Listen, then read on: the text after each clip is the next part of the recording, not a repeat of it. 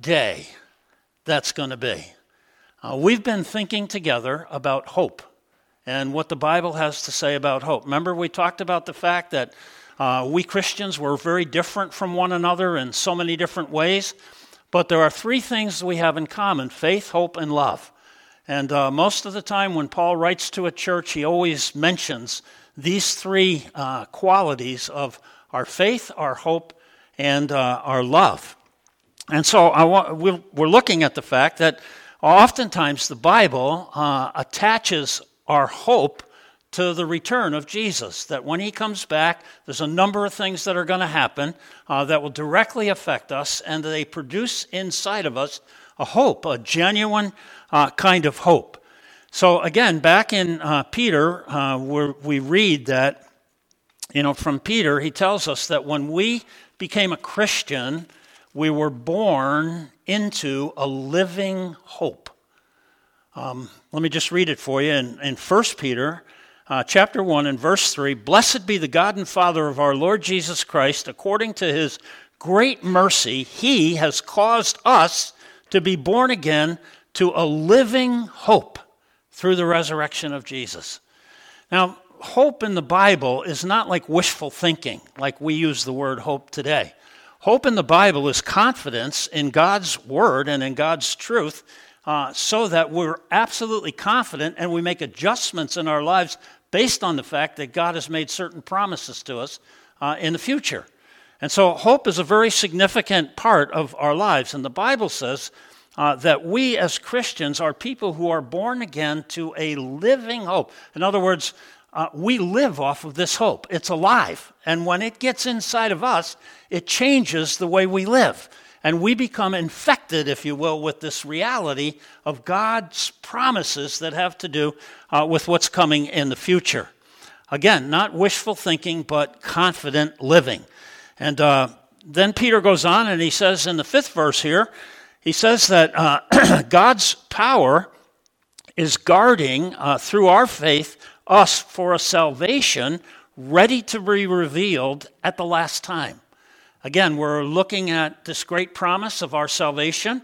Uh, remember, we talked about this? We talked about uh, the already but not yet. And uh, yes, we are saved, but you know what? We haven't experienced the full blown salvation that God has prepared for us, but we're looking forward to it. It's going to be a great thing, it's going to be ours. We have a fantastic future, according to the scriptures much of it tied around when Jesus returns. And so by the time Peter gets uh, down through this first chapter in the 13th verse, he says, Therefore, in other words, if this is all true, then therefore, what should we be doing? Right? Therefore, prepare your minds for action and be sober minded and set your hope fully on the grace that will be brought to you at the revelation of Jesus Christ. Set your hope fully on the grace that will be ours when Jesus comes back. What a great day. What a fantastic future. And that becomes a part of this kind of living hope uh, that uh, God would build into us through His Spirit and through what He's done for us in the past. When Paul wrote to the Colossian church in Colossians chapter 1, again, he mentions this faith, hope, and love. But listen to the way faith and love are dependent upon hope.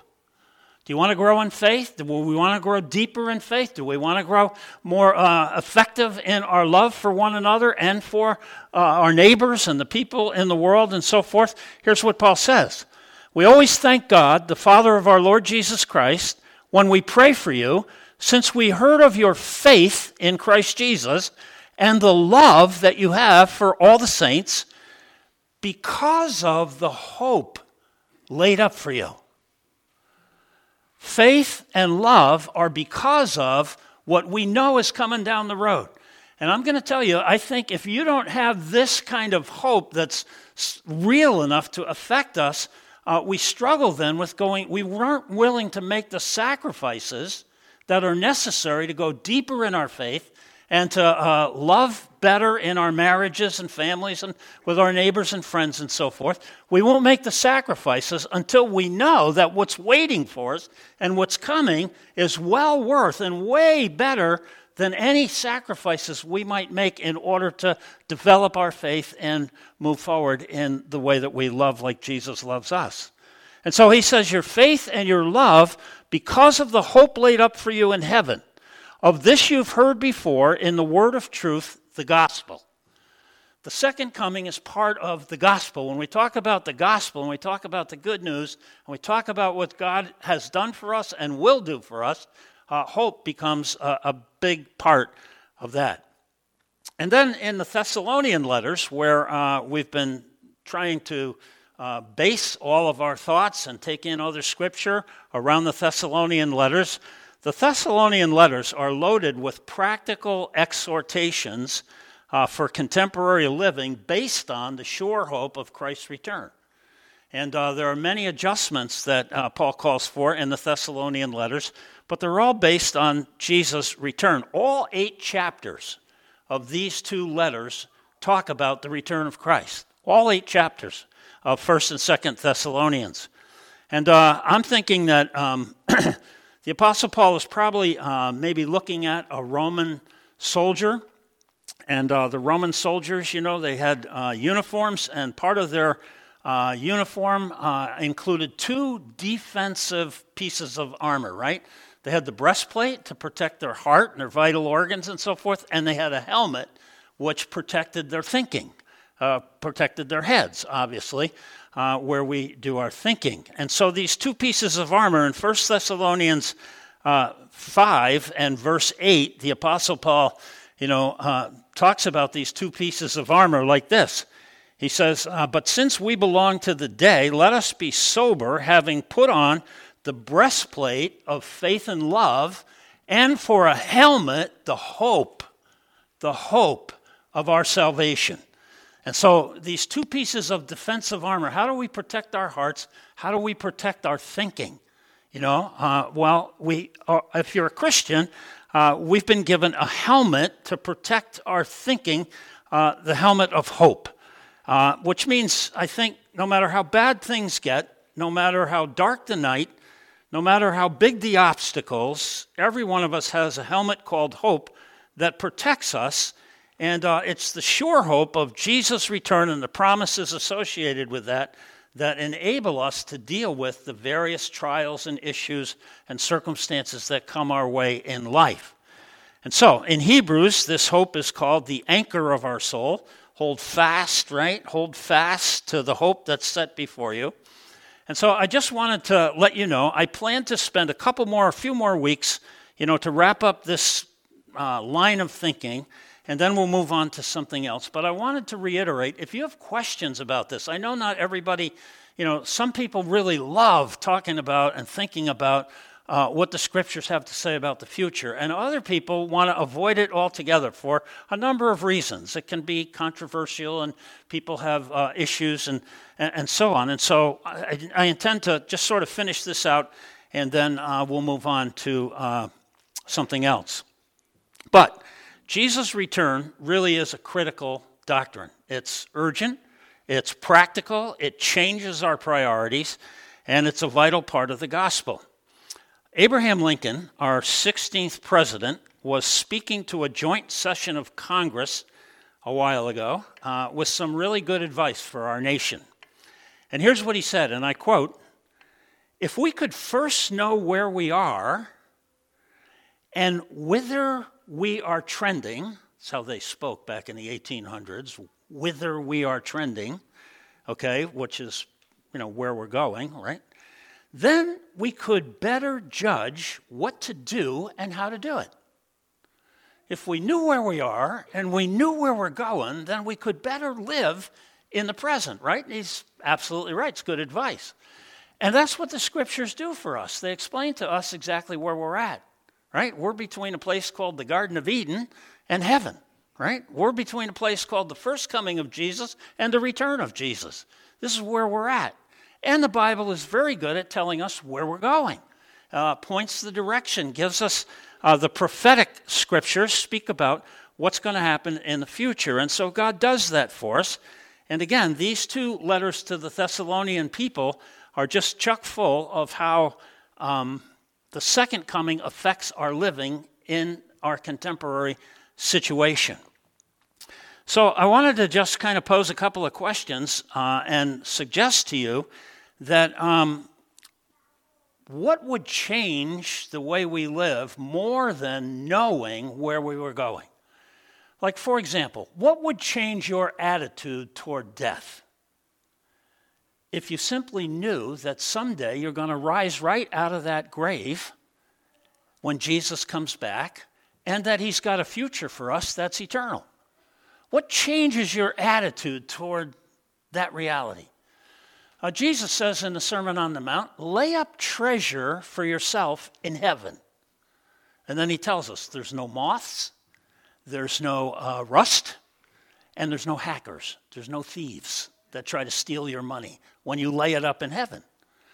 And I think, what would change your mind to make treasures in heaven your primary investment in life, like knowing what's going to happen in the future and how we're going to be ushered into heaven and, and what Christ has done for us that will play itself out uh, when he comes back? What would change us? Like knowing what's going to happen. And, uh, you know, what would, uh, what would help us to set our minds on things above rather than on this world? Love not the world, neither the things that are in the world. I just read for you that, you know, all our stuff's going to burn up, right? And so, what would change your mind towards how we're living today in terms of our possessions and so forth more than knowing what's going to happen. We're looking for a new heavens and a new earth that we're going to inherit. And what a glorious, you know, description we get in the scriptures uh, from a number of places and so forth. But we can't hope in what we don't know. How can you put your hope in something you don't know what's going to happen? But when God comes and reveals and promises us what's going to happen, all of a sudden this living hope that God would uh, stoke within us becomes a, a factor in our present everyday living. And so I've been suggesting to you that if we approach the prophetic parts of the Bible in their most natural, normal, face value way, the way almost all Christians approach Old Testament prophecy about the first coming of Jesus, you know, from our vantage point now, we look back and we say, Oh, yeah, the Bible said he was going to be born in Bethlehem. That wasn't just symbolism, he was actually born in Bethlehem. Oh, yeah, the Bible says he was going to be born of a virgin. Oh, that didn't have some mystical, allegorical meaning. That's what happened. He was conceived by the Holy Spirit, and so on and so forth. And we look back at these prophetic things, and if we would approach the prophetic scriptures about the second coming the same way we now do because we have the advantage of being on the other side and seeing how God lays out for us what to expect. And if we would take the scriptures in a, their most normal, natural, uh, face value way, then I think, you know, most Christians would agree, or do agree, people who treat the scriptures that way, that there are a number of really momentous events that are associated with Christ's return. And we've been looking at these, especially from the lips of Jesus in Matthew chapter 24. And uh, a number of things will literally take place during the end times.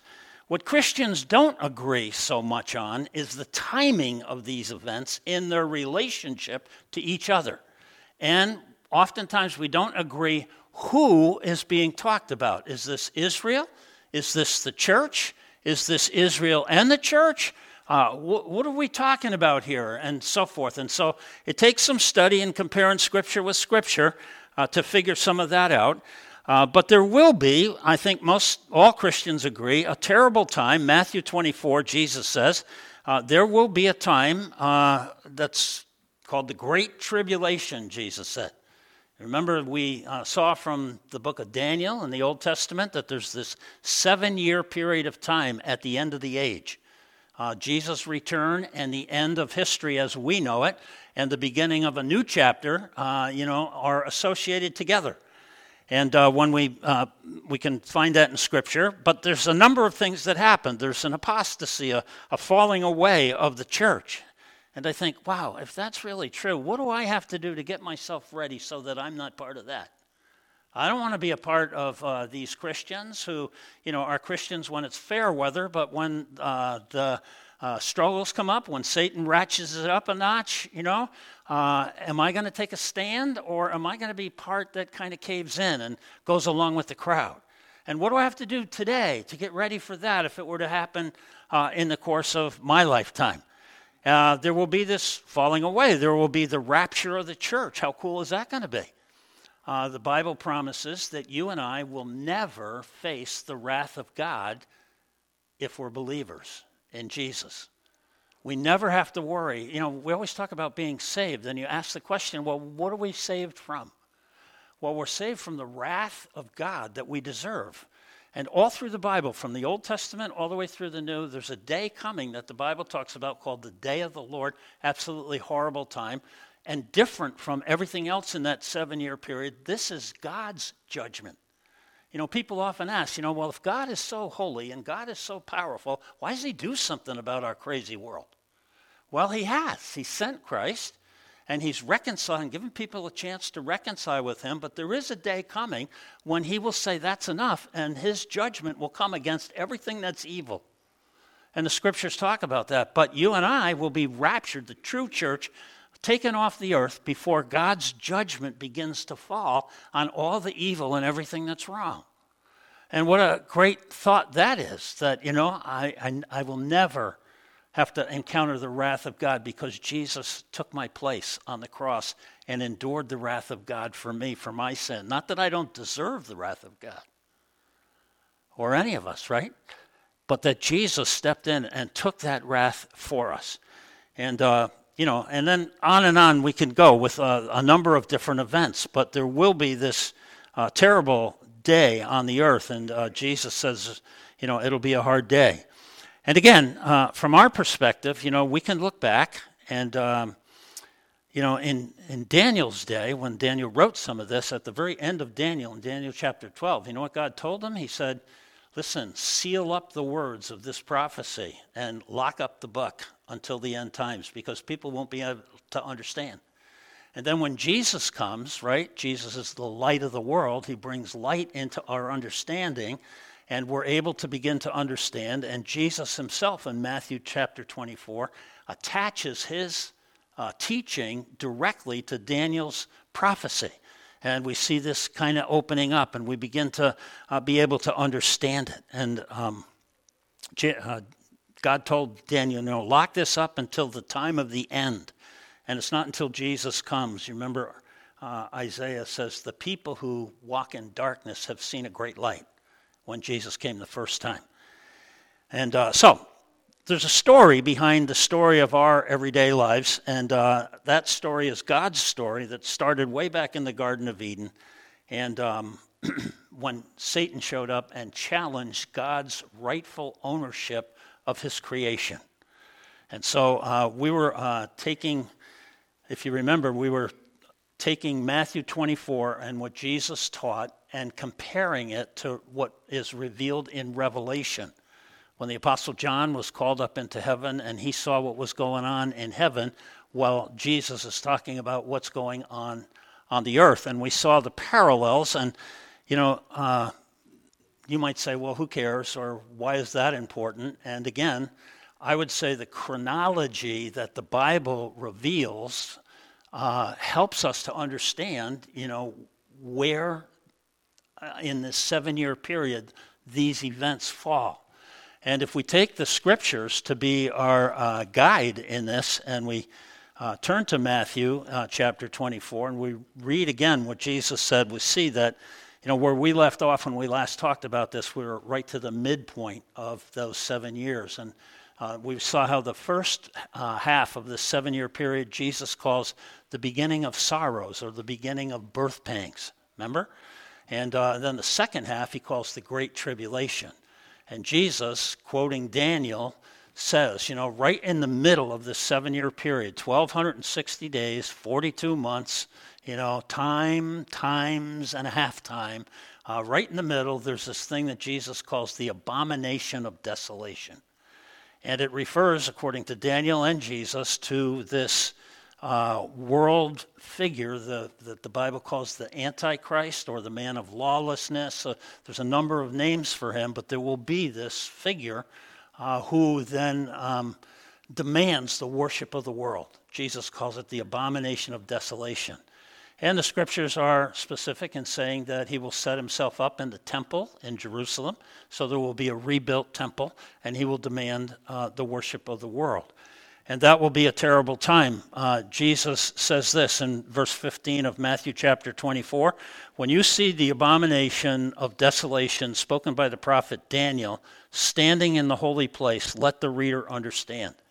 When you see, Remember the disciples that initiated this conversation from Jesus? They said, Lord, what will be the sign of your coming and the end of the age? That was their question. What will be the sign? And here's Jesus answering them, and he's saying, When you see this happen, when you see it, get out of town. And Jesus is like, you know, you, you can read, uh, fill in the blanks here, but uh, and then Jesus goes on, and here's what he says For then there will be great tribulation, such as has not been from the beginning of the world until now and never will be again. Bad time. Now, the Antichrist, this is not the judgment of God, this is the judgment of Satan, right? This is uh, Satan having his one last hurrah, according to Revelation chapter 12, thrown down to the earth, uh, trying to usurp God's uh, authority, just like he did in the garden, trying to get God's people, you know, that God created to uh, be like himself, and to lure them away uh, under his control and influence. And Jesus says it'll be such a terrible time, great tribulation. And uh, so when we, again, compare this to um, Revelation, when we go to Revelation chapter 6, um, where the seals, remember in Revelation chapter 5, John is in heaven, and they're in the throne room of God the Father, and the God the Father in his right hand has a scroll, and the scroll has seven seals on it. And the scroll, I think of it as the deed of the creation but it can't be opened and can't be read and can't be executed, if you will, until these seals are broken. And each one of these seals reveals a further step in what Jesus said in Matthew chapter 24. And so uh, we, we did the first four of those seals and saw how they compared to the first half of this seven year period. And uh, when we get to the fifth seal, uh, the fifth seal is the martyrs under the altar. You remember this? And uh, again, it corresponds to what Jesus says is going to be great tribulation. This Antichrist figure is out to eliminate anybody who will not worship him as God. And you can, you know, read more of this. Uh, but uh, here's, here's how uh, John described it from Revelation chapter 6. When he opened the fifth seal, I saw under the altar the souls of those who had been slain for the word of God and for the witness they had borne. So again, Jesus' great tribulation is coming, the abomination of desolation. John in Revelation is like, wow, you know, I opened that seal, and there were a lot of people martyred for their faith, right? Uh, they, they go together, and uh, you can see that. And then uh, again, back in uh, uh Matthew chapter 24, uh, Jesus goes on, and it's kind of cool. this, I think, is very revealing. But Jesus said there'd be this great tribulation. And, uh, and then the next verse, he says, And if those days of the great tribulation had not been cut short, if those days had not been cut short, uh, the literal word there is amputated. If those days had not been amputated, no human being would be saved. But for the sake of the elect, those days will be cut short for the sake of God's people, that period of time will not last the full three and a half years. It starts right at the middle of that seven year period, but it doesn't go all the way to the end because Jesus says it's amputated. So, again, now, you know, you might say um, that most people think there's just two parts to that last seven years there's the first half and the second half, but I'd suggest to you there's also a third part. And uh, I think what, what cuts short this terrible time is the rapture of the church. let's just keep reading here a little bit. Uh, then Jesus says, He says, if anybody says to you, look, here's the Christ or there's the Christ, don't fall for it, for false Christ, false prophets will arise, perform great signs and wonders. Um, this is just an aside, but it occurred to me. Uh, I, I, know um, many of us are kind of watching uh, The Chosen, and, um, you know, it's produced by the Mormons. And uh, you want to ask yourself is the Christ that's being portrayed the Christ that I understand from Scripture? Or is the Christ that's being portrayed a false impression of Christ like Jesus was talking about here? And other movies we could talk about, other you know, books and different things and so forth. Is the Bible really our plumb line for understanding Christ? And uh, that's just an aside. But anyway. And then Jesus talks about it like this. Uh, you know, he begins to say, um, For as the lightning comes from the east and shines as far as the west, so will the coming of the Son of Man be. Um, great tribulation. Next verse. Immediately after the tribulation of those days. Immediately after, immediately after the tribulation of those days, okay, the sun will be darkened the moon will not give its light. The stars will fall from heaven. The powers of the heaven uh, will be shaken. And then will appear in heaven the sign of the Son of Man, and then all the tribes of the earth will mourn, and they will see the Son of Man coming on the clouds of heaven with power and great glory. Um, immediately after that tribulation period, imagine this, right? The sun, the moon, and the stars, all, all everything goes dark. And then all of a sudden in the sky, uh, the glory of Jesus in all of his glory appears. How cool is that going to be? Against that black, dark background. And all the world will see him when he's coming. How cool will that be? Well, how's it going to work? Uh, next verse. He will be in the air. He will send his angels with a loud trumpet call, and they will gather his elect from the four winds, one end of heaven to the other. That sounds like the rapture to me right? Jesus will be in the air, send his angels to collect people, uh, all of his people, and take them off the earth. Because why? Because right after this comes the day of the Lord, the judgment of God, and the true church will not be here for the judgment of God. And so, again, if we go to Revelation and uh, you know, kind of ask John, uh, what's next? What's the next seal, if you will, in um, Revelation chapter 6, uh, here's, he says exactly what Jesus said. When he opened the sixth seal, I looked, and behold, there was a great earthquake. The sun became black, uh, the full moon like blood, and the stars of the sky fell to the earth as a fig tree sheds its winter fruit, and so on and so forth. The exact thing that Jesus says, John is saying, I'm trying to show that Revelation is not really that hard to understand. And if you put it next to what Jesus says in Matthew 24 and just kind of parallel it, you'll see uh, they're both saying the same thing. And it enables us to develop a, a kind of hope as to knowing what's coming. Uh, in the future and adjusting again our living uh, by it, this cosmic disruption. And then uh, in Revelation, between the sixth chapter Okay? And the eighth chapter is the seventh chapter. Two things happen in Revelation chapter 7 between the sixth seal and the last seal, which is the day of the Lord. Okay? So uh, the two things that happen number one, 144,000 Jewish people are sealed and protected from this time of judgment. You can read that in chapter 7. And what I think is really, really cool is the second part of chapter 7 shows the raptured church showing up in heaven. I mean, it's just uh, uh, pretty cool when you uh, read this, you know, the second part talking about the church. I looked, and behold, there was a huge multitude that nobody could number from every nation, from all the tribes and peoples and languages, standing before the throne of the Lamb, clothed in white, palm branches in their hands, crying with a loud voice Salvation belongs to our God who sits on the throne and to the Lamb. And then one of the elders, John says, asked me a question Who are these people? One of the elders in heaven, right, asked John, Who are all these people? And John says, You know, uh, sir, you know. And uh, in other words, John's like, I'm not sure, you know, and you tell me. And then he goes on and says, These are the ones coming out of the great tribulation. These are the ones who were raptured out right out of the great tribulation uh, that uh, the Lord spoke about and that John speaks about here and so forth.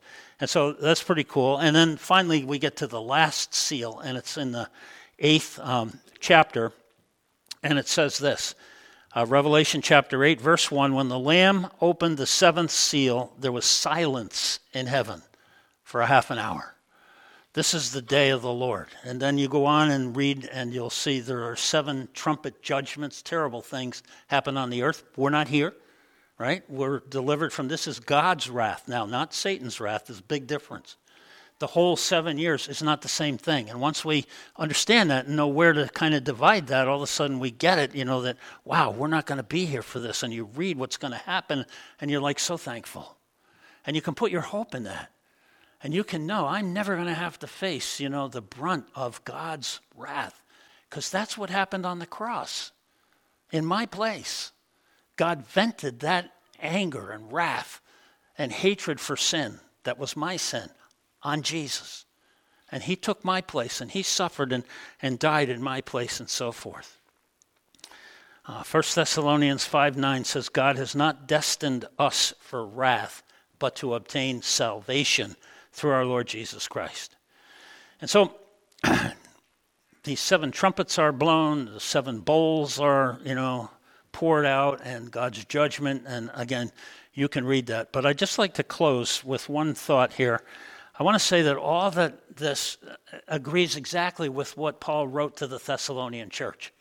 And uh, just uh, try to listen to this carefully because uh, again, it has to do with the timing, and the timing has to do with our lives and where we fit uh, into all of this. But here's what Paul wrote to the church in Thessalonica. He said, Concerning the coming of our Lord Jesus Christ, talk about the second coming, concerning the coming of our Lord and our being gathered together to him, sounds like the rapture Brothers, don't be quickly shaken in your mind or alarmed either by a spirit or a spoken word or a letter seeming to have come from us to the effect that the day of the Lord has come. In one sentence, we have the coming of the Lord, the rapture of the church, and the day of the Lord's judgment.